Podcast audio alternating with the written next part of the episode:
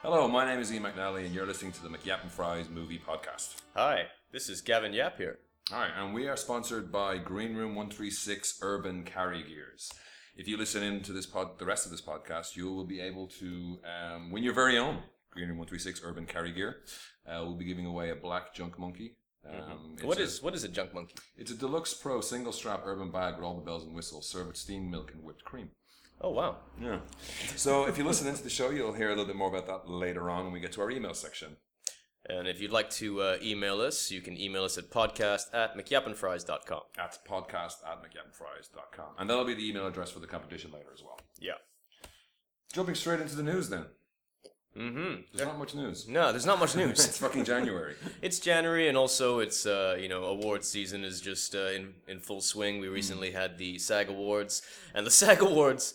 Uh, you I know, couldn't care less. I mean, I, I, I'm- I'm not particularly bothered myself, but I did find it quite amusing because of all of the uh, controversy that's been going on with the Oscars. You know, Mm-hmm. hashtag Os- Oscars so white. Yeah.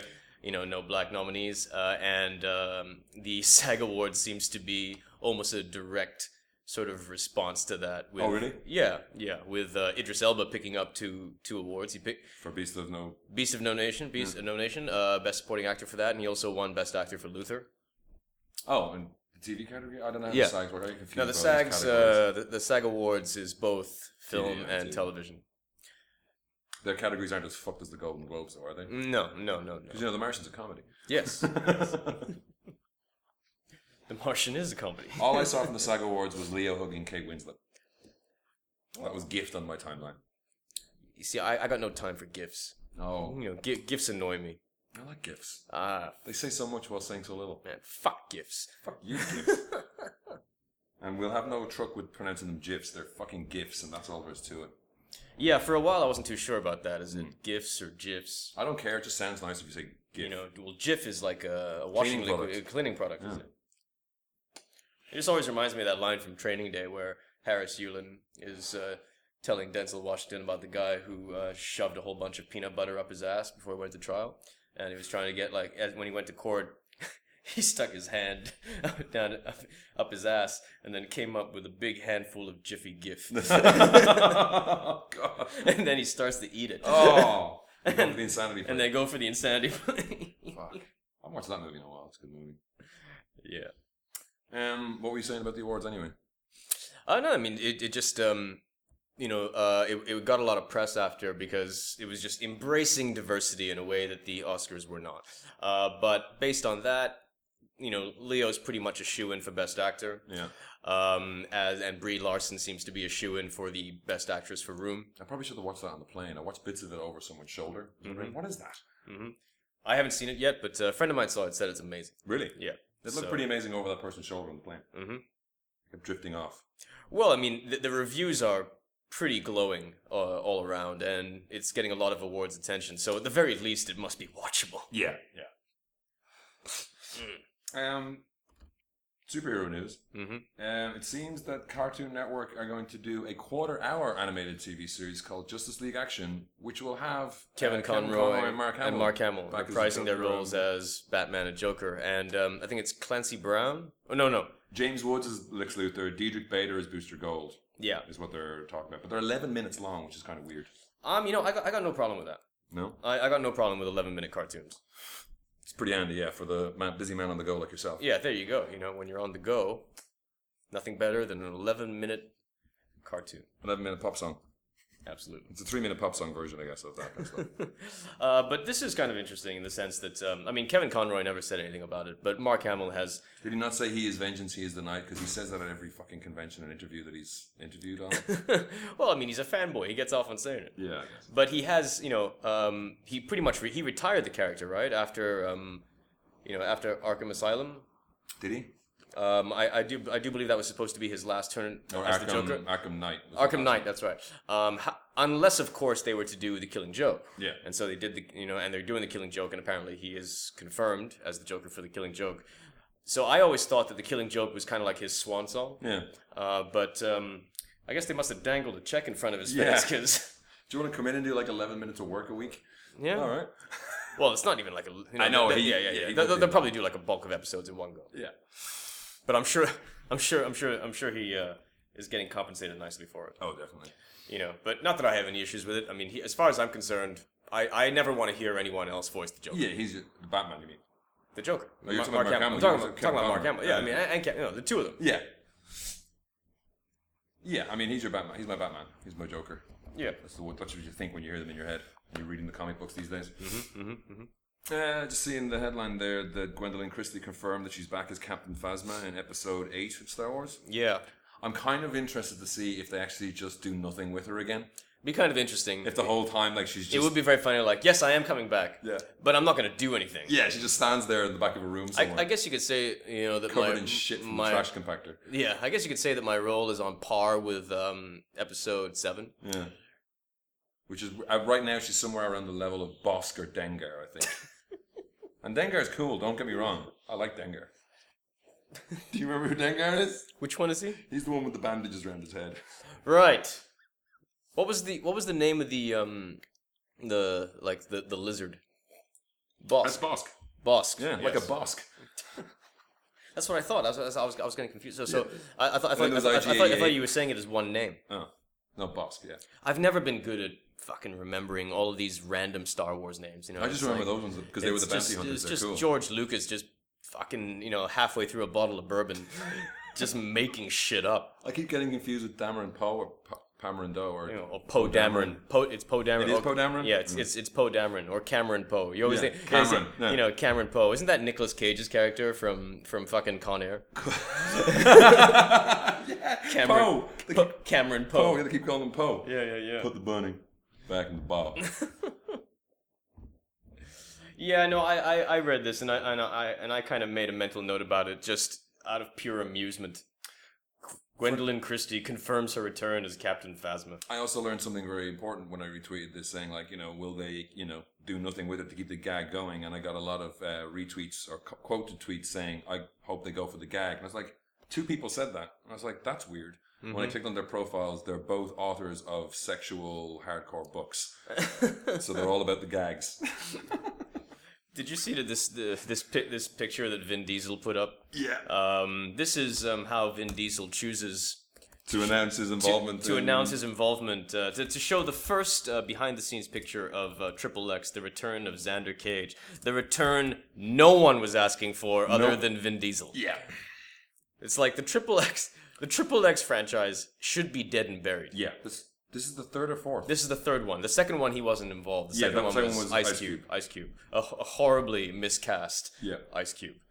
Um, but yeah, this picture is It's, it's the best possible way to add to announce this. yeah, it's it's him Astride. a stride behind a green screen on a bike with um, a hot chick. He's astride a, a bike that's doing a wheelie with a hot chick straddling him, essentially, Yeah. which is And the, and the hot chick is like wearing next to nothing. She's Yeah. like she's like in a two piece bikini. He's just got this face face. He's just got this look on his face as if as if to suggest, you know, I'm having a Groot, yeah. you know, right right now, you know, and you're just fucking looking at it, and you're just thinking, what the fuck? yeah. But are you are you are you I pumped? couldn't give a shit. Are you pumped for uh Triple X three? No. The return of Xander Cage. And I never thought I'd say this. I'm more looking forward to the next Fast and Furious movie, or as they're calling it, Star Trek Beyond. Um, the first one was directed by Rob Cohen. The second one, I think, was directed by Lee Tamahori. Uh huh. Uh, this one is being directed by DJ Caruso, who has made um, one film that I really, really like, The Sultancy. Oh. Did he do color? He did a couple. Didn't he do one? He with, did. He also did Disturbia with Shia LaBeouf. He also did I Am Number Four. Um, I watched that piece of shit. uh, I I watched about ten minutes of that piece of shit and just couldn't get through it. I was like, "What's your man from Justified doing in this? What's his name?" Um, but um, but D- DJ Caruso is also he's also directed a bunch of TV stuff. But um, the one film that he has done that I like is The Sultancy. If you haven't seen it, I highly recommend it. With uh, Val Kilmer, um, Adam Adam Goldberg, fucking Vincent D'Onofrio. It's got an amazing Vincent D'Onofrio performance where he plays this guy called Pooh Bear, oh, um, and he's got no nose. oh, You know, he's he's done so much fucking coke that he's like, bur- you know, like just burnt his nose off or something. So he's got a fake plastic nose on. You know. isn't that a Radiohead that song? Fake. No, that, those are trees. those those are trees, bitch. I must have been napping, or maybe it's just since I saw what we do in the shadows. But I didn't realize Taika Waititi is directing Thor Ragnarok. When was that announced? it was announced some time ago. oh, you didn't Maybe know? At the time, I didn't really realize who he was, and now he's the effeminate vampire from What We Do in the Shadows, which just tickles me no end. Just you still need to see what we do in the what we what we do in the shadows. I still need to see that. He's also got a movie that just premiered at Sundance that did very well. Um, eh, I can't remember the name of it though. but it's yeah, yeah. It's it's something like fucking Shadow Forest or Shadowlands or some or some shit like that. I mean, he's done a lot. I just I just again I just see him as the effeminate vampire from What We Do in the Shadows. Now it's very hard not to see him as that. You know, Um, Mm. he's in Green Lantern. Fuck. but yeah, it's yes, Hunt for the Wilder People. oh, okay. um, and it's been getting really good reviews. It's uh, been cre- create, creating quite a bit of quite a bit quite a stir. And he also directed the uh, In Betweeners TV series. Oh yeah yeah yeah. Mhm. Wow. Yeah, so Thor three should be hilarious. Yeah. yeah. As- What's the name of the kid? The fucking the Mingin one from uh, the Inbetweeners. what Simon? Yeah, no, no, not Simon. The one who's the thickest shit one. Not the really thickest shit one, but Oh, the, the filthy one. Is it is it Joseph? Is it Joe? Is it Joe? Maybe it's Joe. I, th- I think it is Joe. If they just get him and Thor, that'd be great. It's just like a random Asgardian in the background. He's just doing like s- sleepy time, sleepy time. it's Jay. Jay, fucking Jay, man. Zach, what's his oh no name? no no no no no! It's it's it's Neil. Wait wait wait. wait. No, Neil is the dumb one, but Jay. Uh, okay, is the yeah, filthy Jay, one. Jay. Yeah. Yeah, I was just like Jay Gurning in the background holding a pike in fucking Asgard. Ba, ba, ba, Yeah, ba, ba, ba, ba, ba, ba, ba, ba, ba. that joke went on so fucking long. Oh, dick. What- What's what's the name of the girl that um that uh, that Simon writes her name in the fucking driveway. yeah yeah It's not is it, Stacy or is it something. Kylie? Kylie. Kylie. Kylie. It's like Kylie. I love you all from the from, from the bottom of my cock. Uh, I seem to watch those movies. I got like halfway through the series and then got distracted by something. yeah. But uh, the In Betweener series that um uh that uh he directed, it should be pointed out, is the American version. Oh, right, right, right. Yes, yes. yes. Which I never saw Neither did I. because what is the point? Yeah, it's it's English school. It has to be English school. Good news to anybody who wants to build a Doc Brown time machine. It uh, looks like DeLoreans are going to go back into production in uh, Texas. Just Texas. Y- Well, they're- that's what they're making them. Right, right, right. Um, the company, like, there was a company that was making replacement parts for the ones that exist still, and they're only allowed to make so many or something like that. And there was a slight copyright thing with the, you know, Mr. DeLorean himself or his family were kind of pissed off that they were using their names. But they've come to an agreement now, so they're going to start producing a small number, relatively small. Um, they build about 300 cars to start with, and they'll go from there. Oh. So if you're looking to get one, you can get one. You can get a refurbished one for 45,000, 55,000 US dollars. Well, new ones will be available for less than $100,000. And it's going to use a Peugeot Renault Volvo engine. So the biggest complaint from the old ones was that they're a piece of shit. Shouldn't be a big, as much of a problem. How much extra do you have to pay to get a Mr. Fusion on there? I don't know. Even even if it doesn't work, just have it on there. Oh yeah, no fuck. You want to get? Yeah. You want, I mean, I'm, you're, I'm pretty sure people are selling body kits where you just buy that shit and put it on your car. Fuck. Put that shit on a I, prototype. I, I, I wouldn't mind. I wouldn't mind a DeLorean. It'd be just fucking sweet, right? driving around town. Be like Ready Player One, just like driving around in this Yeah. fucking DeLorean. Until you parked at, uh, you know, one of Thomas' car park and tried to open the gull wing doors and the prick beside you just banging off his car. Damn! I ripped the fuel line. would you go white wall tires or would you go standard DMC? Back to the Future 1 ones. uh, I'd go standard Back to the Future one once. Yeah, I wasn't mad on the white walls. Yeah, 250s.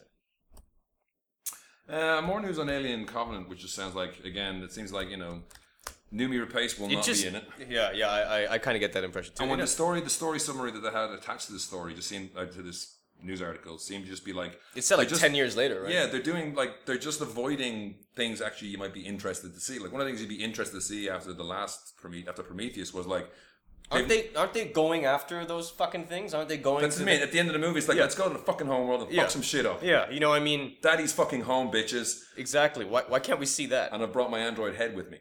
There you go. Yeah. No, it's going to be a decade later. It's going to be a new group of losers who are all going to have to figure out what the fuck is going on again and not to pet the alien snake shit. The more the more you hear about it, the more it kind of feels like Ridley Scott is this senile old bastard who is just like you know, like you know when you have like this old person with Alzheimer's or something, and, and they don't want to let go of their teddy bear. Yeah. Or something, you know, it's like, no, no, my son gave this to me. Yeah. It's like, you know, he didn't. Yeah. You know, it, it's It's mine. it's like it's not like it's not like you're James Cameron or something who originated this entire fucking thing, Yeah. You know, I mean, um, What? you know, I mean, like like how James Oh, yeah. Cameron, like with, like with the Terminator series or like with Avatar, Yeah. or most things that James Cameron does, he originates it. Yeah. Whereas Ridley Scott, essentially, you were a director for hire on the first Alien. Yeah. You know, you It was Dan O'Bannon and the yeah, other guy you know, came I over, mean, right? I mean, you might have given some script notes, but you didn't write the script. The script was in existence way before you came on board. You just happened to know where to put a camera, yeah, and I mean, and and you're really anal about lighting. and his, his teddy bears are labeled Aliens franchise and Blade Runner franchise. Yes. that's the two he's clinging to now, which Yes. is just weird. yes, It ca- It's got Blade Runner Two is going to start shooting in July. Yeah. Can that can, is there any way that's going to be not awful? I mean, I think the chances of it being a decent movie are, you know, you know, you you, you could lay odds on it. It's just a que- it, it, it, the pro- you see, this is the whole thing with these things is that you're talking about movies that to make a sequel to Blade Runner, it doesn't it has to be you- you're you're you're comparing it to a a stone cold science fiction classic. Yeah. And too many years have gone by where now it is just sort of it, it's just it's crossed over into the place of legend now. Yeah, yeah, So yeah. even if your movie is good, It will never it measure will up it to will never measure up to it. And that's that's that's, what- the issue with it. I mean, Prometheus, i- it's you know Prometheus really was just an excuse to do a fucking cool trailer. Yeah, and the ship looked cool, and the suits look. I was doing cool shit. Just the story that held them together wasn't great. No, I mean one thing that uh, really Scott can always be counted on is it'll you know it'll look good. Yeah, You know, I mean that that man has yet to do a movie where you know people walk out of there going, "Man, that movie looked like shit." no, no Ridley Scott movie can ever be accused of not looking good. no. I mean, it was like you could. I mean, Prometheus. You could. Re- you could. You could almost smell the jizz that that uh, that that the designers had fucking like left on the set uh, Oh, because they were that- so pleased with That themselves. sh- that ship and their heads up displays and everything, and then they crew it with some of the. Le- oh, we've got two crewmen lost in an alien world. Good night, y'all. We're not gonna, you know, we're not gonna worry about you guys or come out and get you. We're just gonna leave you there, and not only that, I'm gonna go bone this chick. So you're on your own, buddies. Hey, it says the air here is breathable. Hey. quick, take Chunk. off your helmets. And I love the fact that every time I watch um, Cinema Sins, they refer to the Prometheus school of running away from falling objects, Mm-hmm. where you run in a straight line in the direct path of the thing that's falling. Yeah. You know, I used to think Charlize Theron was intelligent. Hmm. But after that shit, Oh, I think there was so much missing as well from that shit. Like the whole like it- the, the father thing was there was other things supposed to go yeah, on yeah, there. I and mean, it was the, you know, it's I, I the, the thing is though, I mean, th- about Prometheus is that it's really not a bad film. It's just that it was supposed to be amazing. just- and that that is the major issue with it. I mean, you can get you can sort of like ignore the fact that you know a couple of characters do some stupid shit, but it goes When all of them do stupid yeah shit. when though, all of them stu- do stupid shit, it kind of goes beyond that. when the geologist who has the mapping tools gets fucking lost. You know, I was much more excited about what Neil Blomkamp was was uh, was prepping Yeah. than this. And that's now an indefinite hole, right? Yeah. So in other words, it's not happening. Yeah. You know that Michael Bean's just fucking Jesus Christ. How many near misses? how many near misses do I have to have with like mega franchises? Yeah. You know, it's like Terminator, mega franchise. Sorry. Yeah. Aliens, mega franchise. Sorry. Yeah.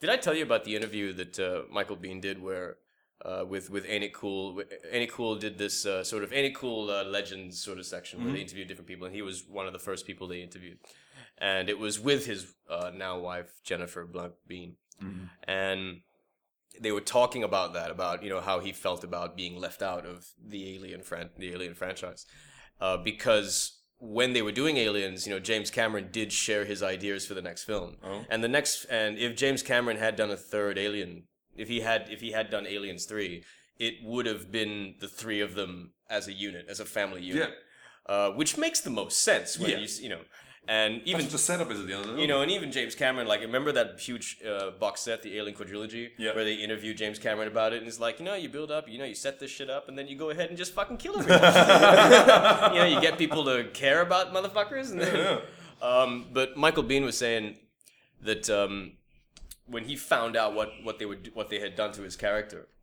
um, and he also a friend of his was in sort of like the uh, the the model room or the prop room or whatever, and had seen this. Um, the dead. this makeup. Dead Hicks. Yeah, the, the dead Hicks.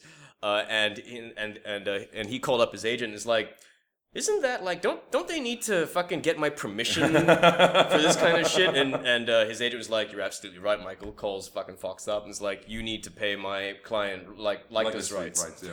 You know, and like, will you take this? And he's like, I'm not taking that. And apparently, David Fincher called him up, called Michael Bean up, and according to Michael Bean, Michael Bean said, "Fuck you." Michael Fincher said, "Fuck you." No, no. Mi- Michael said, Bean, "Fuck you," to Michael, Michael, Fincher. on the phone with long David Fincher. distance to David Fincher said, "Fuck you, fuck you for not putting me in your movie." and uh, at the interview, I think it was, uh, um, what, what, what's the fuck? I mean, I can't remember. Like, What the, the interviewer was like, "Really? You said that?" Even Jennifer, even his wife was like, "You said that?" I was yeah. like, "Well, I didn't know who the fuck he was." You know? you gotta remember, I mean, like he hadn't, you know, this, just in music videos by that point. he hadn't done seven, you know. what I Yeah. mean, and I was pissed. I was fucking pissed. but but the but the ain't it cool guy was just like, dude, I fucking love you. Sticking it to the man. Fuck you for not putting me in your movie. I'm sure David Fincher appreciated seeing that everything went to shit on that movie as it was anyway. Was Uh. it- it was- he nearly gave up, didn't he? After that. Yeah, yeah. All right. Is there any more news from you? Not really. It's kind of there's not a whole lot happening. Well, let's jump into trailers. Um, Okay. Sooner or later, we're going to stop sucking Deadpool's cock, but today is not that day. Yes. Again, we've talked about their marketing team being on fucking point for this whole run up to the movie, and the latest one they released an ad celebrating Australia Day on January 26th. Well, actually, the, the, the most recent ones are the testis- testicular cancer and breast cancer uh, Yeah. PSAs. Yeah, they're pretty good, but they're not as funny. Not this as one. funny as the Australia. because Day, they're a yeah. bit more serious. But it's cool that because he ha- he is riddled with cancer in the Yes. movie. Yes. Yeah. But this is just, it's another level, this fucking ad. It's just fucking hilarious. He's wearing one of those stupid Australian hats with the corks. He's saying he's got a lot in common, common with Australians because of their criminal background and their unrelenting condensation, conden, Condes- condescension, condescension towards New Zealand. Condescension. yeah. Uh, But even just the way he just goes into a little reverie about, like, you know, but you gave us Wolverine. I don't yeah. have a problem with you. Delightful guy. True legend. Yeah. It's just brilliant. But that but that movie was a low point in my career. You understand? Yeah. And then he's just like, anywho, why am I here? Why am I here? Oh yeah, Happy Australia Day, because That's that's, a a, real thing. thing. it's brilliant. It's fantastic. His accent is spot on for it. I sent that to a bunch of my Aussie friends. No com- I got no, No comments. comments. Yeah, I got nothing either. Nothing. It's like what the fuck? Asshole. Aren't you guys supposed to be all loose? Maybe they were upset at the diddly Australian bees line. it's just the way it says diddly. diddly, Diddly. diddly Australian bees. Uh, apparently, as well, uh, Rob Liefeld saw the movie I'm sure he did. and he was saying that. I, I do not believe a word Rob Liefeld says. I'm sorry. I mean, I'm looking forward to this movie, and I want I want to love it. I, I hope it's awesome. I hope it's as awesome as as uh, everything that I've seen so far. Yeah. But I don't believe a fucking thing he says. What did he say? He said, "This is my second time seeing it. and It was even better the first than the first time. That sounds like something Deadpool would say, but here's the deal: 25 years worth of Deadpool. This movie comes out 25 years to the day we published them at Marvel, and you couldn't get a better gift if you're a Deadpool fan. And I've seen 25 years of stories come and go. And Rhett Reese and Paul Wernick will tell you. Back in 2009, I freaked out when I read the screenplay because Deadpool has never ever been better than he was in that screenplay. And when I saw this movie six weeks ago, I was like, how much of the script will carry? And what you just saw is the best version of Deadpool I've ev- ever experienced in my life. Says the creator of Deadpool. That's high praise." It's high praise. praise. You know, I mean, I I hope he's telling the truth, Mm-hmm. but um, Rob Life is the one who can't he can't draw feet, right? he his his characters are all anatomically fucked. And they're always leaping towards the camera so he can hide the feet. Yes. Yeah. Because I, I, I, we'll get to it later. But we didn't talk about what we're reviewing. Yeah, we- we're, did we? Review? No, no, we didn't mention what Yeah, we're going to be we're, reviewing. we're, we're reviewing The Revenant and um, Um, I'm going to be reviewing The Hateful Eight, and also I'll be reviewing Ola Bola. yeah, and I'm going to talk a little bit about uh, Joe Kelly's run on Deadpool because I've been reading up an awful lot on the background of Deadpool for Mm-hmm. some research stuff. But uh, Did you see the trailer for the the pointless remake of Cabin Fever? yes, why does this movie exist? I know that this is in a new I'm- section I wanted to call "What the fuck were they thinking?" Mm. Um, it's along with the um, Kevin Spacey's a cat movie. Yeah, I refu- I, I didn't even give that trailer a go. I'm It's like, Look Who's Talking Now. Is that the one with the animals? uh, yes, look who's Yeah. talking now is the That's- one with the animals. And it's it's literally that, but with Kevin Spacey as a fucking cat. The cabin Kevin fever- Spacey's at that point in his career where it's like it doesn't matter. Yeah. It really doesn't matter. But with the prestige of a show like fucking House of Cards, to do this, you know, this is Bill Murray doing fucking Garfield level of fucking around. Yeah, but I It's mean, like, I mean, how much must they be paying you? Would you need the money that badly? I you never like, you never know. Like, could he not get? I mean, someone surely would pay him the same amount to not do this. But back to Cabin Fever. This trailer looks fucked up. I mean, I remember seeing the original one because it was a kind of a the whole marketing campaign was just that it's so fucking gross. yeah, Um, and you know, I mean, it was a it was a it was a good schlock horror. yeah, You know, I mean, I'm- I I can't rec- I can't say much more about it than that. Yeah. I mean, it it's was not a it's not a it was a pinnacle schlock- of the genre. or yeah, like it was that. a schlocky gore fest that did its job well. yeah. But beyond that, there was nothing particularly original or sh- or, or uh, groundbreaking about it. No, Um, just had some like gross bits with like you Yeah. know the girl shaving as her legs are fucking melting off and yeah, you know, I mean, it's just this. You know, again, it just has that plays up that whole thing that that Eli Roth loves to play up the fact that no matter how much older you get, you're always fucking juvenile. Wasn't that the one with the kid who just says pancakes? Is that what he says? Pancakes or something like that? The fucking redneck kid on the porch when they're on the way to the cabin? Y- y- There's like a s- weird, s- is it You- a you- weird you- slow mo you- kung fu thing he does? Your memory of it is way better than mine. Yeah, I I don't know I, I, why. I just remember like you know fucked up shit happening to people after they have sex. I think it's just a kid who's just like, pancakes. He just starts sa- saying to freaking them out. Pancakes. Pancakes. Was that not it? I don't. know. I can't remember. Yeah, pancakes. That was it. It's a That's weird right. kid with a mullet. Do you remember this kid? Oh yeah, yeah, yeah. It was just the fucked up shit. Pancakes. Pancake. I think he just play, play the play. No, no, no. Here we go. Listen up. Pancakes! Pancakes! No pancakes. Pancakes! Pancakes. kung fu thing happens. the kid is doing kung fu shit.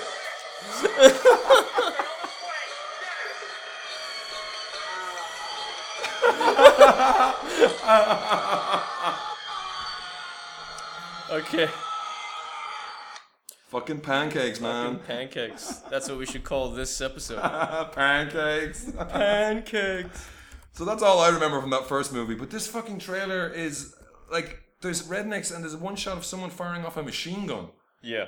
Like and there's a weirdly blonde cop in it. Yeah. It's it feels like it follows all the similar beats as the original, but like with more ammo. And it looks like a weird like And there's like so a, bad it's good thing. Like there's a point where the girl who gets sick, she coughs up or sneezes, and like it's an explosion of blood through her hands, kind of thing. And it looks dumb as. At that point, I was like, "Is this a comedy? Are they going to play it as a comedy?" It's funny because like when I, I know the bit you're talking about, and when that bit came on, I'm like, ah, reminds me of Hateful Eight. there is that level of fucking ri- ridiculousness in Hateful Eight, but Okay. we'll get to that later. Yeah. It just it's a fucking weird thing. Pank. I don't know why the fuck they do this. I mean, and, uh, Eli Roth. Eli Roth. Uh, yes, Eli Roth. He's executive producer. He's on it, executive but like he producer. was like supposed to be the you know. The, It's the- just the a kind point- Of, the kind of successor to Sam Raimi, but he never did anything worth it. It's just a pointless movie. I mean, although I did see Knock Knock. Yeah. And Knock Knock, I mean, I'll give a really quick review of it right now, actually. Knock Knock is a hard movie to watch. Really. Like, it, it, it is good at points, at, in moments. Mhm. Um, How's you know, Keanu, he's, he's having fun. Keanu? Keanu's having fun, I gotta admit. I mean, and, and he gets to do some acting in this. But, but, um, the movie is not, it's a hard movie to watch. Mm. Because you are watching someone just make horrible mistake after horrible mistake. Oh, the Keanu's character. Yeah. Yeah. And, You're and screaming at the screen. Don't fucking. it's, and you're just, you're screaming at how stupid he is. and the way that it ends it ends in such a way that like you are just horrified like it, it i mean in some ways eli roth deserves some ku- kudos for having the balls to put the audience in that kind of position Yeah. you know, uh, especially guys. Mm. Like as a as a guy, at the end of this movie, you're just horrified. Yeah. You're fucking horrified. I mean, it it is You in know. a way. It's kind of like a modern video nasty. Not in that. it- Yeah, It, it- yeah. The plot might be might be great. Whatever else might be great, but it gives you the the, the, the heebie-jeebies. yeah, you know, but it's it's a very difficult movie to watch because it's just like seeing s- seeing people go through do this kind of shit. It's just like, huh, what the fuck, you know? And I did not enjoy it at all. And I say this as a Keanu fan, you know. I mean, like, even though I thought, you know, I mean, like, I- like, you know, it's it was hard to watch, and it was never fun. no. It was never fun. Well, I'll leave that off my list of Sunday evening with the girlfriend movie. Yeah, watching yeah, then. yeah. Don't, don't don't watch it with your girlfriend. it is not a date movie. That Kevin Spacey movie is uh, called Nine Lives, and it just looks like dog shit. Isn't Jennifer Garner in it as well? Yeah, I just saw her in a brief second of it, but it's like, ugh, it is, it, it, ugh. Kevin Spacey's got to be a cat for a while. I mean, Christopher Walken's in it as God, I think, is it or something, or s- is he the same guy Like, like, from? like I said, I I, I refuse to watch the trailer. well, I saw, well, I saw the, I saw a the. picture of Christopher Walken. and I thought, oh, I'll give this a try. And Christopher Walken dooms him to be a cat until he can be a nicer person. Yeah. What the fuck? And another, another, what the fuck were they thinking? There's going to be a Trolls movie. And Yeah. this trailer, I mean, we talked about how good uh, Deadpool's has been. Like, even, I understand you use a very different type of marketing for the Trolls. Yeah. This trailer is dog shit. Like, I, I I don't want to see a Trolls movie. This actually, I didn't think I would want to see a Trolls movie less. Mm. This just has dancing trolls going around and shit, and apparently they're delicious. Um, well, again, I, I skipped this trailer because I was never that into trolls to begin No, with. neither was I. But I mean, you know, hey, since the Lego movie, things can people can make move, good movies out of things you don't expect. Yeah, but there's something about the trolls. Fuck those guys. I just never expected it to be good. No. Uh, another trailer, the Angry Birds one. They had a proper story trailer came out. Oh right, right. Um, They managed to get a catapult and they managed to fire red through it, which nice game in-game tie-in. Mhm. Um, again, I really don't know what they're going to do because again, they can take a franchise and do something with it. There's a whole thing about finding the eagle. Like Yeah. the eagle is like your cheat button in the game where you could actually just like you know destroy a lot of shit once a turn or something like that. Yeah. And they find the eagle's um, mys- mystical pond. Mm-hmm. And um, McBride's character and the blonde bird or the yellow bird are like swimming in it and like spitting in each other's mouths and all this stuff. 'cause it's supposed to be a mystical pool or whatever like that. And then the eagle comes down and he just pisses in it. Uh, Right. And then there's a whole like long protracted scene of them reacting in horrified ways. Ella, Ace Ventura, uh, uh, Jim Carrey at the end of Ace Ventura when he finds out that Ironhorn's a man. Uh huh. Yeah, yeah. That yeah. kind of shit. Right. So I don't know. I mean, it, it doesn't look great. It really doesn't look great. Oh, that's a shame. Let's move on to trailers that do look good. Did you see the trailer for Kubo and the Two Strings? The proper trailer now, the, uh, not the, Oh, the no. first teaser trailer. No, no, I haven't seen the new one. So one of them came out. It's a lot of the similar footage, but it gives you about more of the story. Mhm. Um, a little boy who can play this kind of. It's like a guitar, but it's a Japanese kind of instrument thing. I don't know what Mhm, they're called, but you can use that to kind of you know control origami creatures and you know, you know, magicy stuff. Yeah. Um, still looks beautiful because it's like animation. What is really fucking clever is as I was watching it, I realized that they're using an orchestral version of "While My Guitar Gently Weeps," Oh. which plays beautifully with this with the subject matter. Right, right, right. And all Um, like his stuff looks great. There's a great bit with uh, Matthew McConaughey's character because the beginning th- there is a, a line at the beginning. The kid's voice is explaining to somebody, you know, if you must blink, do it now mm-hmm. because you will not, you cannot blink or you will miss what's going on in the story or something like that. And it's a nice little setup. Right. And at the end, it has uh, Matthew McConaughey's character kind of lean down and says, "You have earned." Was it the, what's the line from fucking Django? You have my attention. Something along those lines. It's like, He's you, you had my curiosity, now you have my attention. something like that. He Yeah. says something like that, and then he's like, "Actually, now I think about it, I don't know if I can. I don't know if I can blink. Do I have eyelids?" Which is a very Matthew McConaughey thing to do. yeah, yeah, yeah, it is. But again, it's like it, it looks great. Um, I'm really looking forward to seeing that. But just the once you realize it's my guitar jelly weaves, it's really nice. mm-hmm, mm-hmm. We should also mention because it came out at the last show, the uh, Suicide Squad trailer. This is again an excellent example of trailers. Yeah, with the um, Bohemian, Bohemian Rhapsody. Rhapsody. Yeah, that's right. And I- I watched it again, and just the bullet shots are in time with the music. hmm hmm Um, the only thing, if Jared Courtney does nothing else ever again, him sneaking a beer in the middle of this trailer looks great. Yeah. That's the best thing he's ever I've ever seen him do. Yeah, no, I mean, uh, th- this does look to be the first movie in which I may actually enjoy John Like Courtney. but they're playing. I don't know why they're playing Captain Boomerang up as a lunatic, which I suppose he is. He's a guy who throws boomerangs at people. But in a world where you have a guy who dresses like a Joker and a guy who's a crocodile, you know, yeah, a guy who throws boomerangs, small fucking fry. yeah. And it's also nice that looking at it, you can't guess what the job is. You well, you can't guess what the job is. No, no. You, you kind of get the impression though that um, that uh, the trailer does show you a lot more than you think. Mm-hmm. Um, you know, that y- you're The gonna, snippets where if you think about it, it yeah, might- yeah. You know, I mean, it, you kind of get the impression that the first half of the movie is just these fuckers trying to get along, and then the second half of the movie is this one big mission. yeah. Um, That's- That is a, there's a great scene. That great scene with uh, you know Will Smith when it's like they're coming in to get him out of the cell, Mm-hmm. and he's just ready for a fight, and they just have like riot police charge in on him. That looks cool. Mm-hmm. Yeah, the yeah. fire guy. I can't remember who, the- what the fire guy's character is. You know who he is? no. Um, that they just dunk him in fucking water until he gets out. Like nice little stuff like that. Yeah. They take Captain Boomerang out of a bag and he jumps up and punches someone in the fucking face. Yeah. No, I mean it does look. Um, I know, and we've said this before that I mean it is uh, the sort of edgy, playful kind of cousin to Batman v Superman, Yeah. and it's right. It's you know it's it's taking that and running with it, and it looks like they're having a great time doing it. Will the movie turn out to be any good? We don't know, but if Because they, any, can't, they can't just loop Bohemian Rhapsody for the whole movie. yeah, be- but if anything, it looks like everyone's having a blast. Yeah. I didn't like um, Harley Quinn's line about Nah, I wasn't. she she, she breaks into a uh, she breaks a shot as they're like sneaking around. She smashes a window Yeah, and steals yeah. a purse. It's Yeah. Hmm. like what, what's wrong with you people? It's like we're bad guys. Is what we do. It's like don't say we're bad guys. Yeah, I mean they they are kind of um just hitting that a little too hard sometimes. It's Like yes, we get it, we get it. But no, I mean it looks like it's going to be a lot of fun.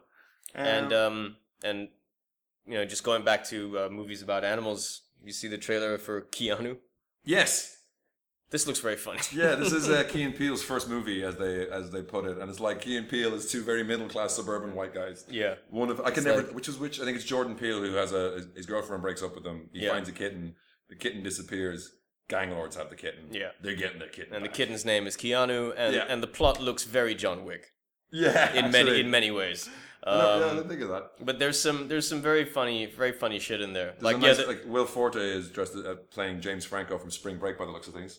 Mm-hmm. There's a line about like you know you can't talk like that. You know they're trying to be all gangster and it's shit. like, and It's oh, like, well, you well, sell- well, you sound like John Ritter all, all the, the time. fucking- yeah. and they do, and then like they, they do cut into the you know the angry black dudes that they used to do on their TV show. Yeah, yeah. That kind of shit to be all gangster or driving around in an SUV and trying to convince gangsters that it's like the car that will not get any attention from the cops. Yeah. Things like that. Or uh, he plays Faith at the end, right, Michael? Uh, Well, then I mean, uh, I mean, there's George Michael is all over this trailer. oh yeah. Yeah, yeah. I mean, I think, um, I think Faith. It opens with Faith. It either opens with no, it opens with Father Figure. Oh right. It opens with Father Figure, and then, um, and then it's after, and then at the when they're in end, the it's- car. it's, they- freedom. Yeah, it's Oh, freedom. freedom. Yeah. Yeah. And they put it on. It's like this is my jam. It's my jam. It does look funny. I mean, these guys.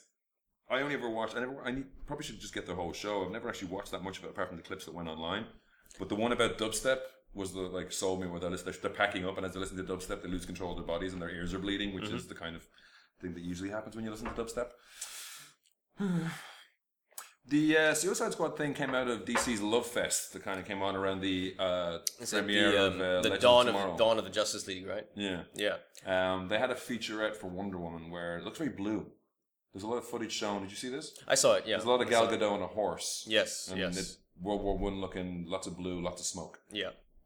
Um, no, it looked Looks interesting. Um, Look, looks interesting. The the only thing that I found um, very distracting about the about the whole distracting.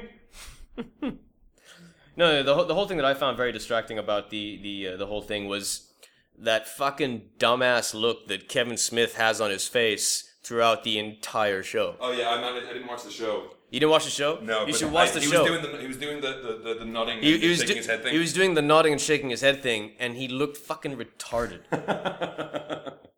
you know, so yeah, so Batman v Superman. So it's the dawn of justice. Uh-huh. and every time Jeff Johns is speaking, and they cut back to Kevin Smith, he looks like a fucking bobblehead. you know, he's just like, mm-hmm, mm-hmm, mm-hmm, like a little bitch. He's just happy he's getting paid for doing this shit. yeah, I mean, I'm happy for him too, but come on, man. I mean, you're making us look bad. just. Uh. Yeah. yeah. That was all right. There's another trailer then. Where we there's actually a trailer from December we missed, but we forgot to talk about, which looks really cool. The latest Shane Black movie, The nice guys. The Nice Guys. with um, Russell Crowe and Ryan Gosling. Yeah, it looks basically And like Kim and Kim Bassinger. I, Yeah. I I have been a massive Kim Bassinger fan um, ever since uh, my stepmother is an alien. I was going to say that. My- ever, my ever step- since she was getting Randy with Dan Aykroyd. my stepmother is an alien is fucking Genius. Who's the kid in that? Allison Hannigan. Yeah. Yeah, yeah, yeah. Allison Hannigan. and um, his brother is played by John Lovitz. Oh, brilliant. no, I just love that, that bit in the movie because, like, um, So the, it, it's 1970. It looks like 1970s set Kiss Kiss Bang Bang. Yeah, essentially, Um, with uh, Russell Crowe as a kind of enforcer, and uh, Ryan Gosling is more of a PI. yeah, And just it opens with Russell Crowe just beating the shit out of Ryan Gosling and you know forcing him to. it's very funny because when when Russell Crowe was beating the shit out of Ryan Ryan Gosling, before I pulled focus, I was like, Mel Gibson's got a new movie. I I thought it was Mel Gibson. Yeah. Because you know Russell Crowe's a bit like heavy set in this, you know, Yeah. and and before I pulled focus, I thought it was Mel Gibson. I had a similar thing when I watched The Big Short in that I thought uh, Brad Pitt was Russell Crowe. Oh, Because when you first see him, he's doing. He looks like schlubby Russell, Russell Crowe. Mhm. You know when sh- when you know when Russell Crowe's acting, he's schlubby. Yeah. Sorry, when he's acting, he's a bit schlubby. But this looks like a hell of a lot of fun. You know, 2 Mm-hmm. guys in over their head, forced to work together, hmm getting into crime and shit. It looks good. I I didn't see anything that made it look like it was set at Christmas though. Mm-hmm. no, I'm wondering if Shane Black finally kicked that habit. yeah, that, that that is an interesting thing. It is. When I was looking back at something recently for some reason, it was the fact that like yeah, Iron Man three came out in like May or June, and it was Yeah, like a Christmas. It was a Christmas movie. It's so bizarre. Yeah. Shane Black just like you know, no, it's got to be, it's got to be. Yeah. Did you see the trailer for Term Life? This no, is which one is another- this? It's another like skip on Vince Vaughn's just collapse into just doing shit all the time. But it's got a weird cast in it. Like Bill Paxton's in it, John Favreau's in it. Vince Vaughn plans a bank robbery. The guys who pull off the bank robbery get killed by dirty cops. But Bill Paxman, Hmm. he just plans the robberies, he doesn't do them. right, right, right. And then uh, the father of one of the guys who c- c- pulled off the bank job is it's a Jordi Jordi Holla is that his name? Jordi Holla, something like that. I don't know. He was he's, you've seen him and stuff. Um, he was great and stuff. Um, he's gonna come and kill Vince Vaughn let's- to find out what's going on because he thinks he double crossed him. Right, right. Um, but he's a really distracting hairpiece, so much so that someone actually calls him on it. It's like I wanted to talk to you. This is about your awful haircut. Right. But then he's gone the run, and he also wants his daughter on the run. He also gets his daughter and stuff like that. So it's just weird. I don't know what the fuck. Like I don't see how this seemed like a good idea to anybody involved. Right. It's just a weird. I haven't, I haven't even heard of this. Yeah, Terrence Howard's in it. Uh, Taraji B Henson's in the credits, but not in the trailer. Jonathan Banks is the guy who talks a lot to Vince Vaughn. Right, right, right. It's just weird. Huh. Mm. Yeah, I haven't. Fuck. That completely s- missed me. Netflix released a trailer for Pee Wee's Big Holiday. They did? Yeah, they did. When? Mm. Recently. Oh, shit. So it's just him getting up and doing the Wallace and Gromit getting out of bed thing. Oh, okay. with the with like a little bit extra. Um, it doesn't show much, but you know, it is getting increasingly more worrying seeing Paul Rubens do that role. The older he gets, it just comes off as really fucking weird. Does he look it? Not so much, but it, enough that there's little hints. You know what I mean? Yeah, yeah, yeah, You're yeah, like, yeah. hmm, that's not. It's just slightly stiff. Hmm. Yeah. Uh, I think the last trailer I got then was uh, trailer for Eddie the Eagle, which came out over Christmas, which we forgot to talk about last week. So Mm-hmm. if you don't know, Eddie the Eagle was a British ski jumper. Yeah. He was kind of awful at it. yeah. Um, but God loves a trier. Yeah. And uh, the kid who was the kid from Kingsman. the King Kingsman's in it as Eddie the Eagle. It was originally supposed to be Rupert Grint. Was it? Yeah, yeah. Rupert Grint was attached to this movie for quite a long time. Oh fuck. And then and then ended up.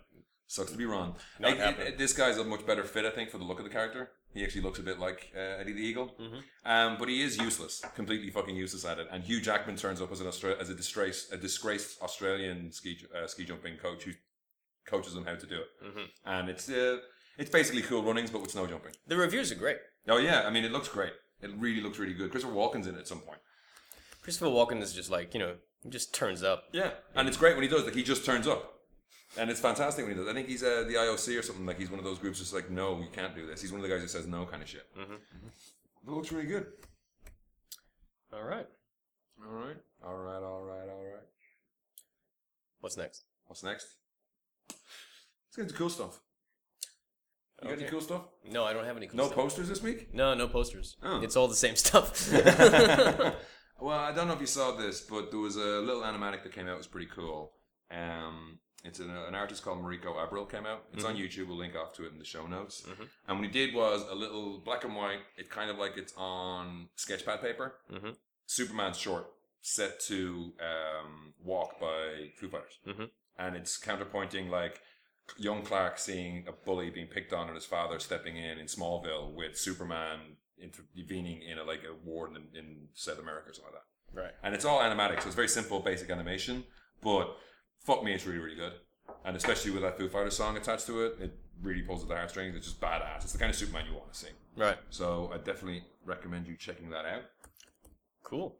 Another thing that popped up recently is that a couple of years ago there was a Blade Runner sketchbook. Um, I think it's out of print now and it's very hard to find, but they've actually put it up online. So it's got a lot of Sid Mead designs and some Ridley Grams in there of sketching Blade Runner. The Oh. whole thing's on, available online. It's not PDF. It's kind of a, a thing you go to the web and you can flick through the pages Okay. and just see what then there's little text accompanying what they were trying to do and things like I think a parking meter just looked like it was a pole with a kind of a, an ingress for your card or something like that, but it Mhm. wasn't cool enough looking, so they just added loads of shit onto it. It's Right. usually that kind of stuff. Like Ridley said, like this looks boring visually, Mhm. so that's where you know like the the retrofitting shit they did and throughout the movie Right. Right. right. and all the different designs of the different spinners and the little thing I never really like Harrison Ford's car is a spinner that was like decommissioned. It's no longer a flying car. Mhm. It's just a normal car to show how down on his lucky kind of is. He buys he, he can't even buy a fucking flying car anymore. Right. He's gonna get the shitty second hand, sixteenth hand non flying car. Little cool little touches like that. It's a must for anyone who likes you know film history and design. Oh, sweet. So I'll link that off to in the show notes as well. Very very cool. Before we get into our emails, we will announce our competition given to us by greenroom136.com Urban Carry Gears. Yeah, that's right. And uh, for Before we those- do that, f- before we do that, I mean, like, uh, we'll just plug Green Room One Three Six just a little bit more. Um, just so you know, it's not just uh, stuff for adults that they do. If you guys have kids, you want to get a bag or something for your kid. They have shit like that too. One of them in particular is no is called an ankle biter. and uh, yeah, so it's a kiddie day pack. Suitable for kids between the ages of 4 to 12. Has one deep main compartment with back pockets for comics, storybooks, and homework. One front pocket for a jacket uh, or to stash candy. nice. Two side pockets for water bottle and juice pack. Uh, one and a half inch nylon belt and four shoulder harness with EVA padding for added comfort. Quick grab handle with back support padding and genuine YKK zip enclosures. The fabric is 100% genuine, 1000 denier, u- ureth- I was reading Urethane, it. urethane. coated corduroy nylon fabric for outer shell, and 420 denier urethane coated rice stop nylon fabric for inner shell. All fabrics imported from the US of A and designed and handmade right here in Kuala Lumpur, Malaysia. And like all Comes in red, navy, and pink. cool. And like all Green Room 136 bags, I think it's guaranteed for life, right? Mm-hmm. So we're not giving away one of those this week. No, we're not. We're going to give away a junk monkey. so this is a deluxe pro single strap urban bag, like think like a, a, a DJ bag kind of style thing, but mm, so much more. The junk monkey is made for the hardcore. It's got an interchangeable, har- interchangeable harness to match all handicap, be it left, right, or be it right or left-handed users. Wing-backed harness so the bag would hook to your upper torso comfortably and divert weight of your bag away from your back. Packed ready with book pouch and utility pouch, this urban bag is made from mid to heavy weight carry without compromising comfort to the carrier. And in order to win one of these delightful items, you need to answer this question. So, uh, I mean, because we're going to be rev- uh, I'm, because I'm going to be reviewing The Hateful Eight, the uh, latest film by Quentin Tarantino. Um, Tarantino, like a lot of directors, he likes to work with um, the same actors quite often. Hmm. Um, so he's worked with Michael Madsen a bunch of times. He's worked with Tim Roth a bunch of times. Um, he likes to he likes to work with the same people. He's also worked with Harvey Keitel a couple of times. Uh, but Harvey Keitel has a cameo in one of his movies, um, in which he is seen no, in which he is Heard, heard, but not seen. but not seen. Name that movie. So it's the Quentin Tarantino movie where you hear. Where you hear Harvey Keitel, but, don't you see him. but you never see it. and to win this, you just need to answer the question and email us at podcast at mcgettingfries.com. We'll Yeah. be running this over the next couple of weeks, so you have a while to get in, but do not tarry. Yeah. Just don't tarry. Some other people who emailed us. Uh, one comes in from Joe Pearson. What's up, Joe? friend of the show. Joe says, Hi guys, hello from Venice Beach and Happy New Year to both you and your ladies and friends. I caught your recent podcast in episode 7, that's our Star Wars spoiler cast, which you can still download from the site. and thought it was spot on. Both the love in and the many holes and caveats of the film raised. I still plan to see it again, of course, smiley face. but you did miss two big plot, shoe- plot issues. One was the frickin' Empire's new Death Star, or the New Order's Planet Death, or whatever the fuck it was called. there was no attempt or explanation of how the thing moved ama- around. I mean, it's a planet, but it seemed to s- seemed to be, to be hopping around the galaxy, blowing up shit pretty easily. Did it warp from place to place? Did it click its heels and then appear in a new system to blow shit up? It was odd. There was very little sense of travel time and space geography in that movie as a whole. Planets were just there, somewhere. Good point.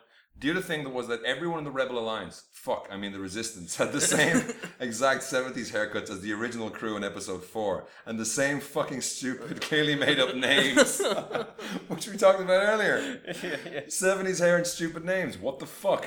Otherwise, yes, lots of fun and good direction and action, and Ray is a babe. Best to you both, wish I was around for a pint or two, Joe. Uh, These good points. wish wish you were around too, Joe. um, I think the galaxy thing is something that, you know, I completely no. I mean, I, I Oh, think completely we agree did- with that. I whole, thought we mentioned it a we, bit. we, we, we talked we But talked not in- about it a little bit, not not, not- not in so much detail. I Yeah. think I think you you were uh, you, you were sort of uh, making a point about how in the original movies it took time to sort of get anywhere. Yeah. Whereas in, in the new one, it's like people could just go places like that. There was Yeah. there was no sense of um of of uh, s- of space. yeah. Yeah. Like As even we- even at the end, if you know when Ray at the end of the movie when the characters who go off in the Millennium Falcon, if they just gone from one shot of them taking off and another one of them like settling into the seat as they arrived, just to show that they've actually you know they've come from having a nap or something like that. Yeah. Because like the original Star Wars, there was enough time for like them to sit around and Luke to do some training on the way to Alderaan, right? yeah It yeah wasn't like it, they're just there. yeah. And it's a problem that JJ has because it's the same with like what was it, Earth to Vulcan in fucking the first Star Trek. Yeah. you're there. Yeah. Earth to Klingon, which is supposed to be fucking, you know, it's on the other side of the neutral zone, man. They're just there. Mm-hmm, Yep. And then you got your transwarp fucking beam. crap. Don't fucking get me started. Uh, but uh, very very good points, Joe. Oh, and I forgot. P.S. Are you watch the watching The Expanse? Pretty damn good. I am not watching it, but I, I plan to. Yeah, I've been watching it, and it's it takes its fucking time, and I don't know, like it's not. I've heard good things, and I keep hearing good things, and it is based on a series of books, and I've heard that they're setting things up well, but like there's a, there's a, the opening of the show is something that's not really referenced in the first four or five episodes, as far as I can tell. Again, Mhm. so they're very much building up to something, but. I'm getting a little tired waiting for it to build up a bit. Right. So I've been catching up. I'm catching fits and starts. So I need to watch a little bit more. I have heard though that when the thing happens that's supposed to happen, Mhm. it will be it'll be worth it. Right. I don't know what that thing is yet. Email number two comes in from anonymous, who says, "If you had the time, which three movies from the '90s would you watch right after this podcast? Fuck. Speed, Speed '90s. Yeah, Speed is 90s. I haven't watched that in a while. Point Break is 90s. Um, Not just Keanu movies. uh, the, the first Matrix is 90s. Yeah, Um, Pulp Fiction. Big Lebowski. Lebowski's definitely one I'd want to watch again. Yeah, Big Lebowski, True Romance, and fucking Hudson Hawk. It's- is Hudson Hawk '90s? 1991. Nice. that's a good. That's a good list. Yeah, Hudson Hawk, fucking True Romance, and um, Big Lebowski. That's what I would watch. Cool. What's yours? Ugh. Well, speed. Speed. Um, Fucking I go with something animated maybe. Pump Was it, Up. was it Kira nineties? No, Kira was the 80s. Yeah, that's always Ghost in the Shell, wasn't Fucking it? pump up the volume. Slater. Um, I go with your list. Your list. is Yeah, fine. all right. all right. Let's jump straight into our reviews. Uh, do you want to lead off with the hateful eight? Uh, sure. Why not? Sure, why not? Um, okay, so the hate the Hateful Eight. Uh, what is this? Like the eighth movie by Yeah, Quentin Tarantino. I see what he did there. Yeah. Uh, but um, as Mark Kermode points out, that only that that's only correct if you count Kill Bill as one film, Oh, and if and if you don't count Four Rooms. okay. Yeah. Four Rooms is Oth- kind of- otherwise, it's the nine and a quarter Yeah. uh, movie by Quentin. Tarantino. Forums is kind of awful. Four Rooms is a piece of shit with inspired moments. Mm-hmm. It does like the Robert Rodriguez bit with, with the the dead hooker and with Ant- with Antonio Banderas. I like I I, I fucking cr- that that that that section cracks me up every time I watch it. I just find it really There hard is to a watch. dead fucking hole. Is that Tim Roth's character? That's or Tim something? yeah, Roth's Tim, character. because Tim Roth's character ties everyone together, but he's just all over the fucking place in that Yeah, movie. It's yeah. so weird. That that role was originally offered to Steve Buscemi, but Steve Buscemi was like, "I just played a bellhop in fucking Barton Fink. I don't want to. I don't want to play a bellhop again." So they gave it to Tim Roth. Um, okay, so the Hateful Eight. Uh, you know, if you've seen the trailer, that's really all you need to know about the story. Is that uh, you got these these eight unsavory characters end up in this haberdashery Mm-hmm. um, in the middle of um, fucking uh, Wyoming. Weather is shit. Blizzards abound. Um, and you got John Ruth, played by Kurt Russell, who is uh, taking uh, Daisy Domergue, uh, t- t- played by Jennifer Jason Lee, t- uh, uh, t- to go and hang because she's she's there. She, he's a bounty hunter, and there's a ten thousand dollar bounty on her head, so he's taking her. Got it. Along the way, he picks up Samuel L. Jackson's character, Major Marquis Warren, um, who uh, Kurt Russell ha- his ca- character met some time ago, and they know each other, so fine. And uh, Samuel L. Jackson's character is now a bounty hunter as well. Hmm. Uh, along the way, they pick up another guy, Sheriff Chris Mannix, played by Walton Goggins Excellent. who is the newly appointed sheriff of the uh, the place they're going to, Red Rock. Right. And Kurt Russell's like, "Fuck, I don't believe a fucking word you're saying because I know you. You're a piece of shit." Yeah. And I mean, no, because this is all also around the time like after the Civil War. Yeah. So uh, there's still a lot of tension that's uh, that's brought up because of that as well. When they get there, um, they're they're met by Tim Roth, th- uh, who's uh, and Michael Madsen, Bruce Dern, and uh, Damien Damien uh, Bichir. Is it Bichir or Bichir? I don't know. Who the fuck is that? Yeah, well, it doesn't matter. This year? Yeah, Bichir. And and these guys make up the Hateful Eight. Although at times when at times you do kind of lose count. It's like, is there eight? you know um and that's essentially it i mean they are they are there they're holed up in this place they're they're they're waiting for the blizzard to die over so they can go to red rock and somewhere along the way kurt russell being the suspicious sort of person that he is uh, un, um he just after a while gets the impression that one of them there is there to double cross them and to uh, help Jennifer Jason Lee escape. Okay. And from that point on, it kind of becomes this little like you know you know who is it? Is it this person? Is it that person? And to say any more would give everything away. Yeah. Uh, but that's essentially the plot. Now, it is a good film, Right. but it's too fucking long. Really? How long is it? It's it's it's close to three hours, Yeah. and it really doesn't need to be. Yeah. Um, and the thing is, is that okay? If you're a Tarantino fan, you will enjoy it because it has all of the Tarantino trappings. Yeah. The dialogue is sparkling. The du- the not always Oh, there's some clunkers in there. the di- not to say there's clunkers. It's just that the dialogue is verges on pointless at times. Oh. So I mean, yes, it's fascinating dialogue, but nobody's really saying anything. Ah. Um, and it takes a good half an hour before it gets going. Oh. for the first half an hour watching the movie, I I- I mean I nearly fell asleep. You know, it was just sort of like, oh for fuck's sake, can something just anything can anything happen? you know, I mean, because it really does feel like nothing's happening, and it takes a while for the story to kick in. Once the story kicks in, it's fine. Yeah. You know, it's it's once the story kicks in, it's pretty much smooth sailing. All of the performances are great. Um, Samuel Jackson's having a ball. Um, Jennifer Jason Lee's amazing in this. She gets so much shit done to her. Yeah. Uh, Kurt Russell, Kurt Russell. I mean, he's he's really good in it, but at the same time, his part isn't particularly showy Is he kind of the straight man?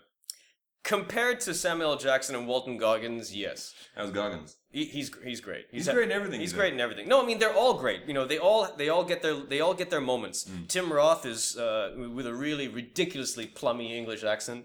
Um, Michael Madsen is just happy to be working. You know, Bruce Dern is fucking Bruce Dern. You know, Yeah, I yeah. mean, I mean the performances are fine. Yeah. You know, as is always very reliable in a Tarantino movie. And when the violence comes, it comes hard and fast, and the blood, the the the, the gore is ridiculous. Yeah.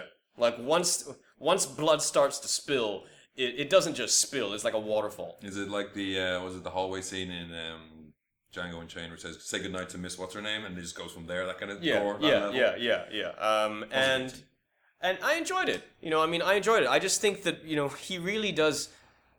I mean, I know that he's very much in love with his dialogue. Yeah. It's very. It, it, it's become more and more apparent with each film, and he does write great dialogue, but not all of it needs to be there. Yeah. You know, I mean, He needs a bit more of a, an editor. he needs someone to sort of rein it in, rein him in. He needs someone to go, dude. We can kick the story in right now. We don't need this half an hour. Yeah. We don't need this twenty minutes. You know, you could argue that you might want to keep some of it just to sort of establish that the characters know each other and all that. Even way after you've established that, it goes on and they start talking about shit that is like, well, it's it. Yeah, I mean, I can. I, I guess you're trying to make a statement about something, but this adds nothing to the plot you know and and it's the same thing that death proof suffered from Oh, you know i mean death death proof you remember that that whole fucking section with the chicks just talking in the bar. in, in the bar and you're just like what is this it's Yeah. it's about nothing it was Planet Terror just you gets know, on with it. can someone just har- you know I mean, by the time that Ku- they talk so much that by the time Kurt Russell like slams his car into them, you're happy. Yeah. Because finally something's happening. Yeah. And the Hateful Eight suffers from a little bit of that. But once the story gets going, once it kicks into high gear, then you know Tarantino's on form. Cool. Uh, the whole thing about shooting in 70 mm, movie looks great. I mean, the movie looks great. I mean, and for a movie that's set primarily in just one location, it does rack up a fair amount of tension. I mean, Tarantino's a master filmmaker. You know, there's no getting around that. So when you when you review a, a Tarantino movie, it's not about whether the movie's any good or not. It's all about how good is it. Yeah. And this, you know, I thought it was a, I thought it was a very good movie that could have been great but wasn't great. Okay. But it's very good. Cool. I enjoyed it. I mean, fuck. I mean, you you know you're gonna see it. Oh fuck yeah, yeah. I look forward to it now. Yeah. Um, so I saw The Revenant, which um, is at Malaysian cinemas this coming weekend. Mm-hmm.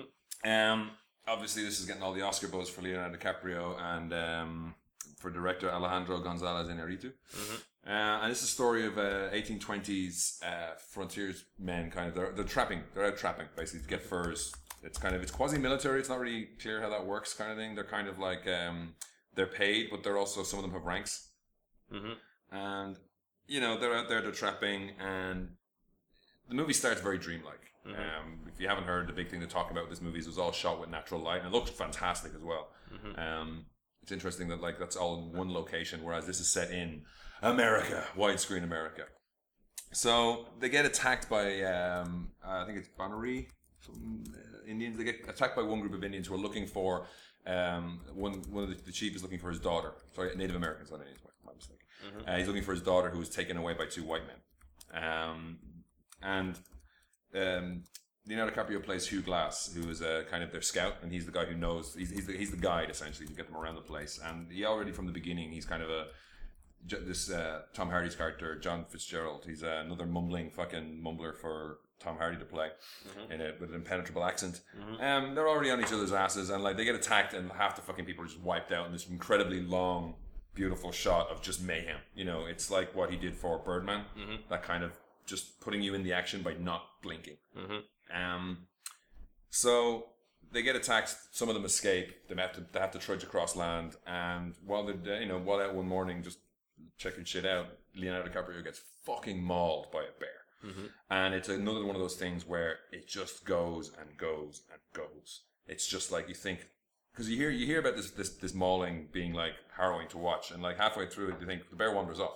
You're like, oh, and then it comes back Right. and there's just loads of shit of like the bear on top of him with its muzzle right in its, his face, and he's lying there trying not to fucking get more mauled, and it just tears the shit out of him. Right. Now they've left behind loads of guys already who just got an arrow in the face and shit, and they decide to carry him for a while, and then they make the decision to split up essentially to say like, look, uh, Donald Gleason is the head of the group with a fine, lustrous beard, and he makes a decision that like, okay, I'll give my shares to anyone who's going to stay behind until he passes, and then come with us, bury him, and come with us.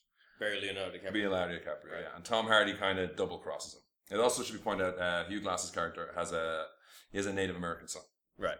and shit goes down. Leo's left for dead, um, and basically it's crawling the movie because he's the, the bear just fucked his f- feet over his back. He's covered in scars. His throat is gouged out. Can't even fucking talk for half the thing, and it's just him grunting and crawling his way back across America to get to fucking John Fitzgerald Right. get him for what he did. it cuts in and out of like flashbacks of like uh, stuff that happened to him during I don't know one of the one of the wars in the U.S. around the time, or the French soldiers attacking the col- col- col- col- colonies and stuff like that. Mhm. There's just beautiful shots of like sparks from a fire flying into the sky. Mm. And like him passing into dream like worlds and just like crawling and fucking getting in the river and it's interesting that you're saying like that movie's too long. This movie I saw in the cinema in the atmos- one of the atmosphere theaters. Like the sound is great as well. The music throughout it is like when they're being attacked is that pounding percussion that keeps you right there, Mhm. and just that widescreen feeling. Mhm. Like I never felt bored in this. It's two hours thirty six minutes long, Mhm.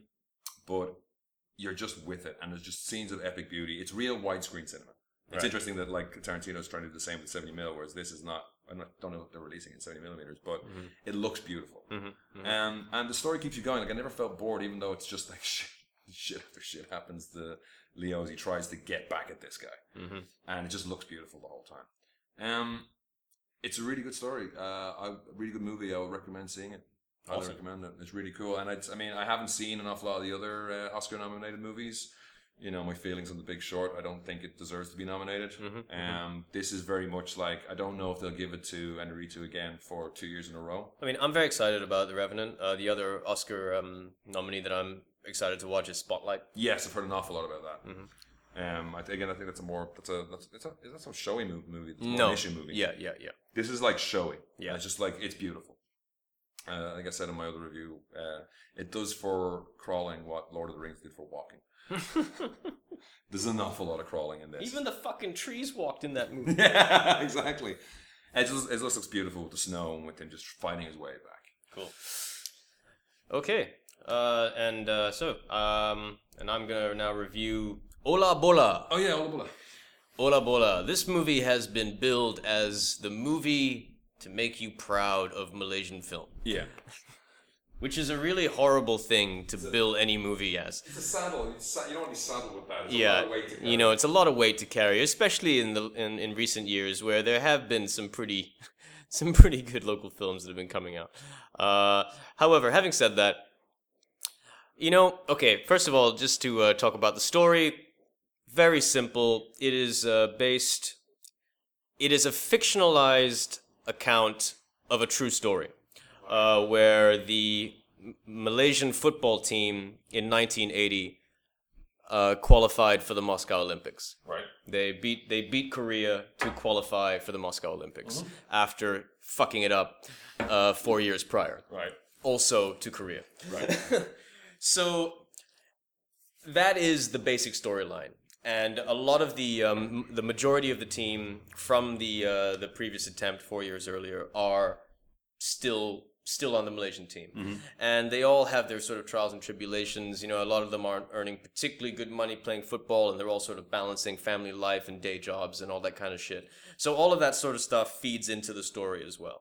But it's essentially about this this team and their their relationships with each other and their you know their connection and what how they sort of are each other's support system to keep them going and that is in a nutshell the entire story Yeah. um First of all, I mean, like, I just got to point out, like, br- before the movie started, you're subjected to what feels like half an hour of the most horrific Chinese New Year commercials you can sit through. I there's this Watson's Chinese New Year commercial that's out, yeah. and I fucking hate it. yeah.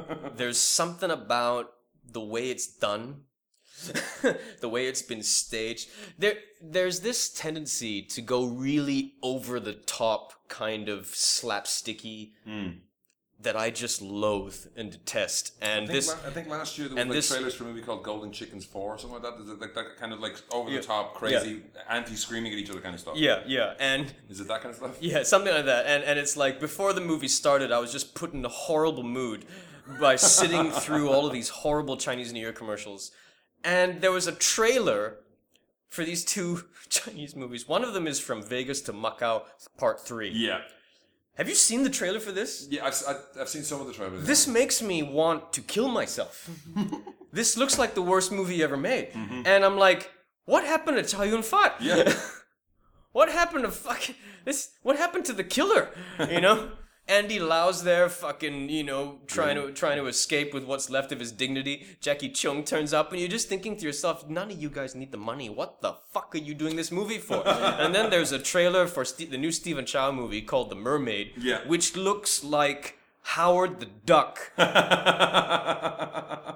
It l- this the trailer for Stephen Chow's new movie makes Howard the Duck look like Citizen Kane. Jesus. It looks horrific and horrible. And I think I'm losing touch because the audience was laughing their ass off in this trailer. And I'm like, what the fuck is wrong with you people? Anyway, the movie starts. Yeah. And I was like, already in a shit mood. The movie's sponsored by Milo and Panasonic, and boy, do you know it. Especially Milo. yeah. It's like there are some shots, it really does look like a Milo commercial. The, in the movie itself. In the movie, Like, you are know, they something on there's the fucking Milo Era appropriate model. Yeah, yeah, there's some fucking Milo tins everywhere. This guy's like hanging out with his kids, and the wife brings him, here's a nice cup of Milo. And you're just like, Jesus Christ, man. What the fuck? Panasonic, not so much because it's a period piece, so all of the. They all kept of, any widescreen TVs. in yeah, there. yeah, you know, I mean, I kept, I kept looking to someone gonna sneak in a fucking flat screen, you know, what, what's going in, but you know that that was all right. So, but yeah, so that that you know that cracked me up. But then again, that's quite normal. Um, the movie's directed by Chui uh, King Guan, who directed The Journey, oh, um, right, yeah. who is uh, and The Journey is. I believe it's the now the second highest grossing Malaysian movie in history. I think Police Evo overtook it, Right. but I could be wrong. Um, and I won't talk, talk too much about like most of the actors. I mean, uh, the three main players that they focus on. One of them, he's called Tauke. Uh, Tauke, he's played by J.C.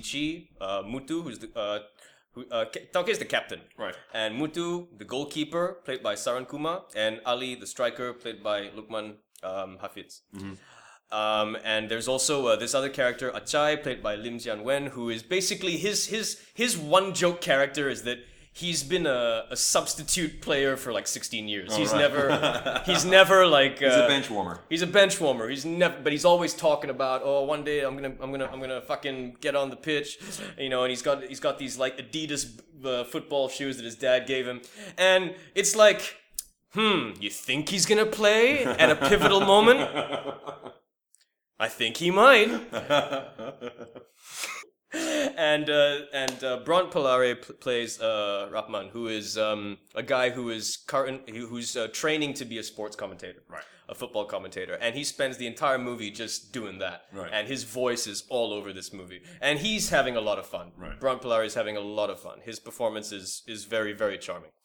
Um, so the movie itself okay na- in, in terms of narrative in terms of plot it couldn't be simpler Yeah. it is it follows the inspirational feel good sports movie template to the letter So they have.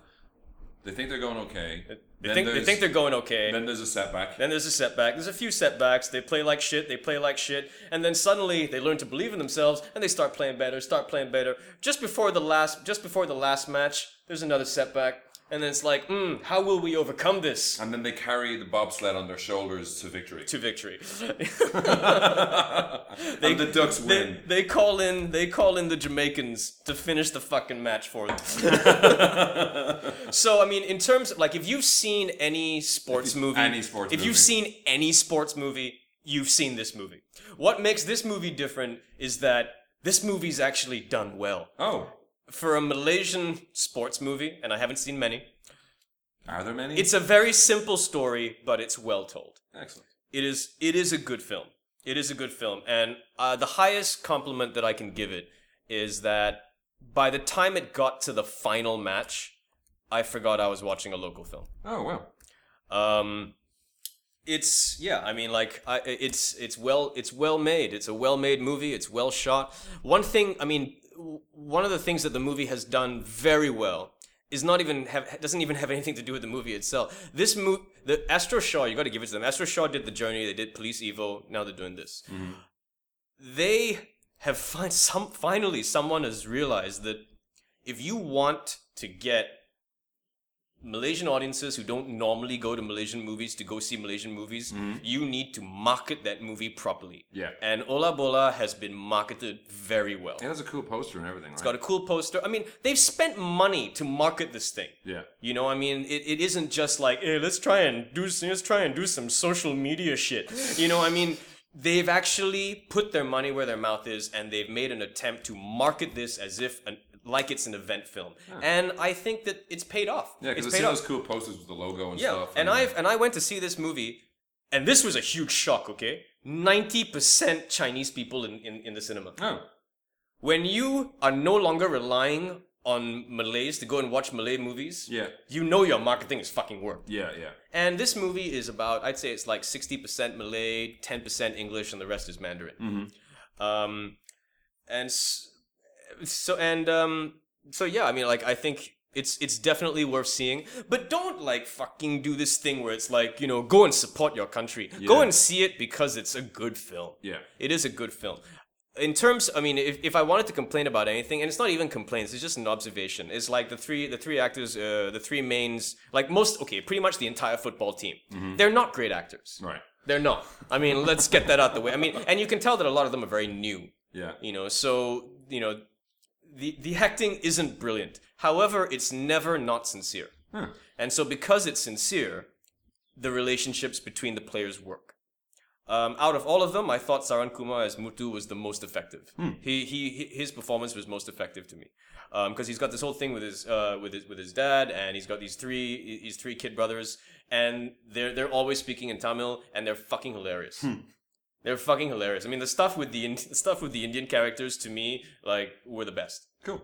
Um, of course, Tauke JCG, like he's the put down upon fucking. You know, life is really shit for him. You know, like it's, uh, you know, and and s- there's a lot of shouting in this movie.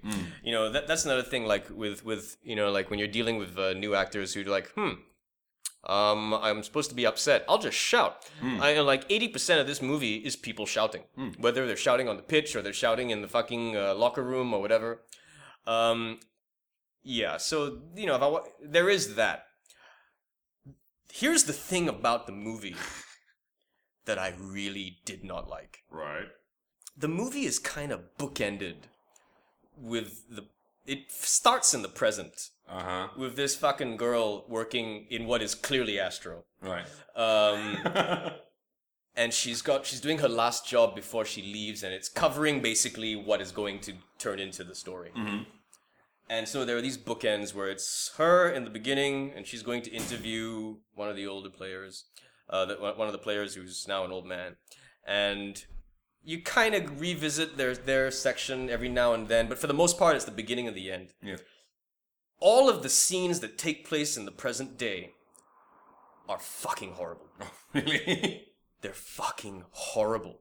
It almost feels like the director and the DP called in called in their friends and like, we're taking the week off.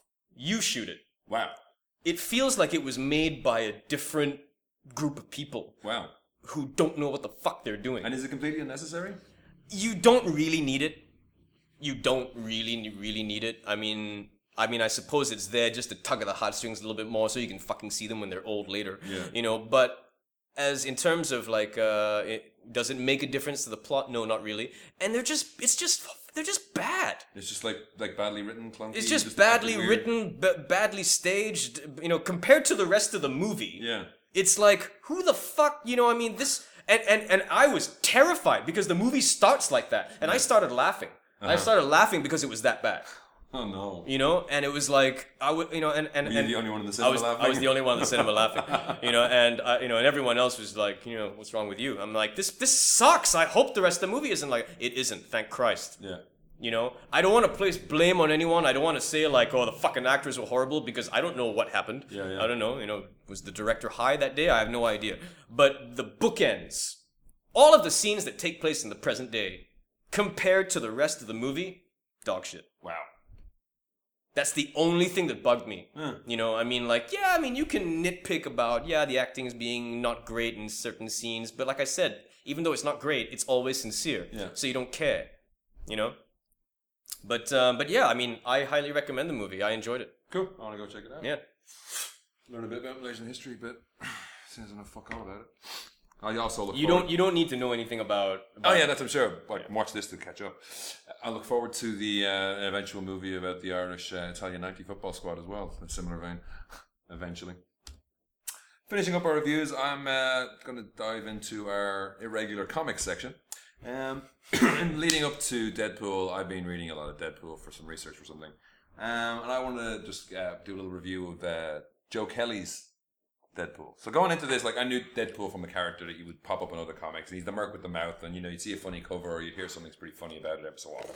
But he kind of he's all over the Marvel universe sometimes. Like he's all over the place, as, as in he's all over the place. Not in that he's in everything, but that you know he can be a very wildly uneven character Yeah, sometimes. yeah, yeah. You know, he's crazy. He talks to he talks all the fucking time. He annoys people. He annoys the hell out of everyone else in the Marvel universe. So I always thought he was kind of a one note character, and he's always funny. It's always funny to see those guys. I more know, knew him from seeing guys dressed up as him at conventions. Mhm. Fucking, when we went to Comic Con, there was like what three Deadpool's playing Rock Band or something. Yeah, or yeah. Guitar Hero. Yeah. So surprised that I went back to look at his uh, original miniseries because he starts off he's a villain. He's a villain who's like hired to kill Cable in like New Mutants '98 or something like that, and he got his first ongoing se- uh, series in uh, 1997, and this is all collected in Joe, Ke- Joe Kelly's Omnibus, uh, which collects these plus the annual from the time, which kind of advance the story and explain his background. And what I really like about this is it's really hard. I was looking through it to see if I can get like Deadpool's best moments and all that. And it's really hard to do that for this series because there's so many things that are introduced or that are that are paid off way later. Like I forgot comics could be that dense sometimes. You know what I mean? Yeah. Like we get we're used to them these days. I think it's more the short term events Mm-hmm. or the short term miniseries. Whereas this is an ongoing where it's over 33 issues and stuff plays out throughout the whole 33.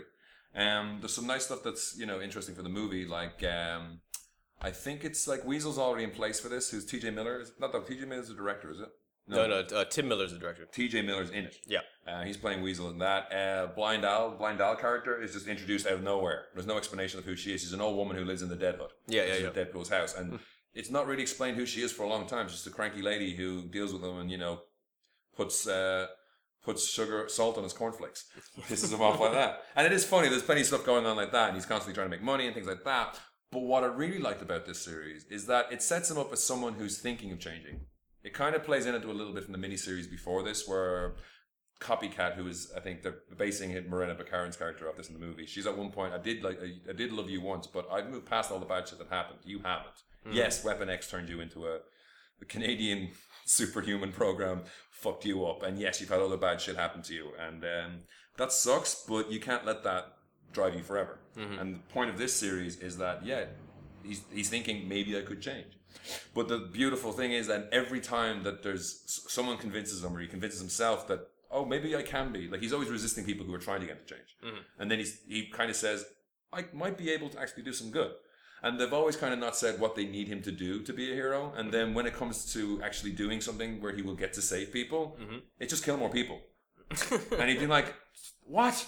Like you know, it, they could have just told him, "We need you to go here and kill this person," and he probably would have done it, and there would be no arc. But as Yeah. it is, he's kind of bummed about the fact that I've been trying not to kill people, Yeah. and just shit happening with that. Um, it is you know funny. Some of the references are a bit out of date now because it was '97. Um, there's a nice one of the annuals is a nice thing because like he wasn't in the Wolverine side of Weapon X. He was like he got rejected.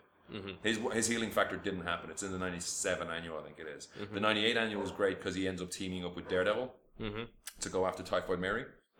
Um, there's a whole history there. The 97 one also, it has him, he's a relationship with Death of the Marvel Universe, Thanos' girlfriend. Yes. And there's a nice interrelationship going on there. And how, like, she's kind of, oh, he can see me. And she's hot for his bones because of that, which is a really weird thing.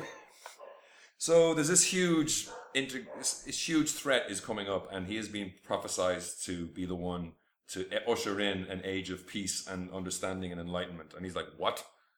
Get the fuck out of here and it kind of just builds on that. And there's little stories that happen in between it, but there's always that background thing. It gets really fucking dark when you find out who Blind Owl, Owl- the rela- the real relationship with Blind Owl. He Mm-hmm. gets always just seen as jokey, but there's an awful, terrifying history there. And Weasel finds that out at one point. Um, I really enjoyed this. It's available in the big book. The big book also includes, I think, it's an amazing Spider-Man. Is it amazing or is it spectacular or is it yeah amazing spider-man number 611 which ends up with you know spider-man is also a very chatty character and it ends up with Dead, deadpool's hired to it's a, it's a standalone so it's just deadpool's hired to keep spider-man busy and they end up having a yo mama fight on a basketball court and it's great so I, I was surprised how good deadpool can be i'm working through an awful lot of other ones i'll probably talk about them more when i'll finish writing the fucking article um but it's uh, it's a bit hard to be a jumping on point because there's a, back, a lot of back history there. But I think they, they explain things well as they go along. So it's the joke. It's available in one big book in the Joe Kelly omnibus, and it's keep an eye on Comixology. They've already had two Deadpool sales. I'm pretty sure they're going to have another couple before the movie comes out. So it's definitely one to grab if you can get it for cheap. Cool. Cool. All right. So end, ends our show, true believers. so we will see you next time. All right. Thanks for listening.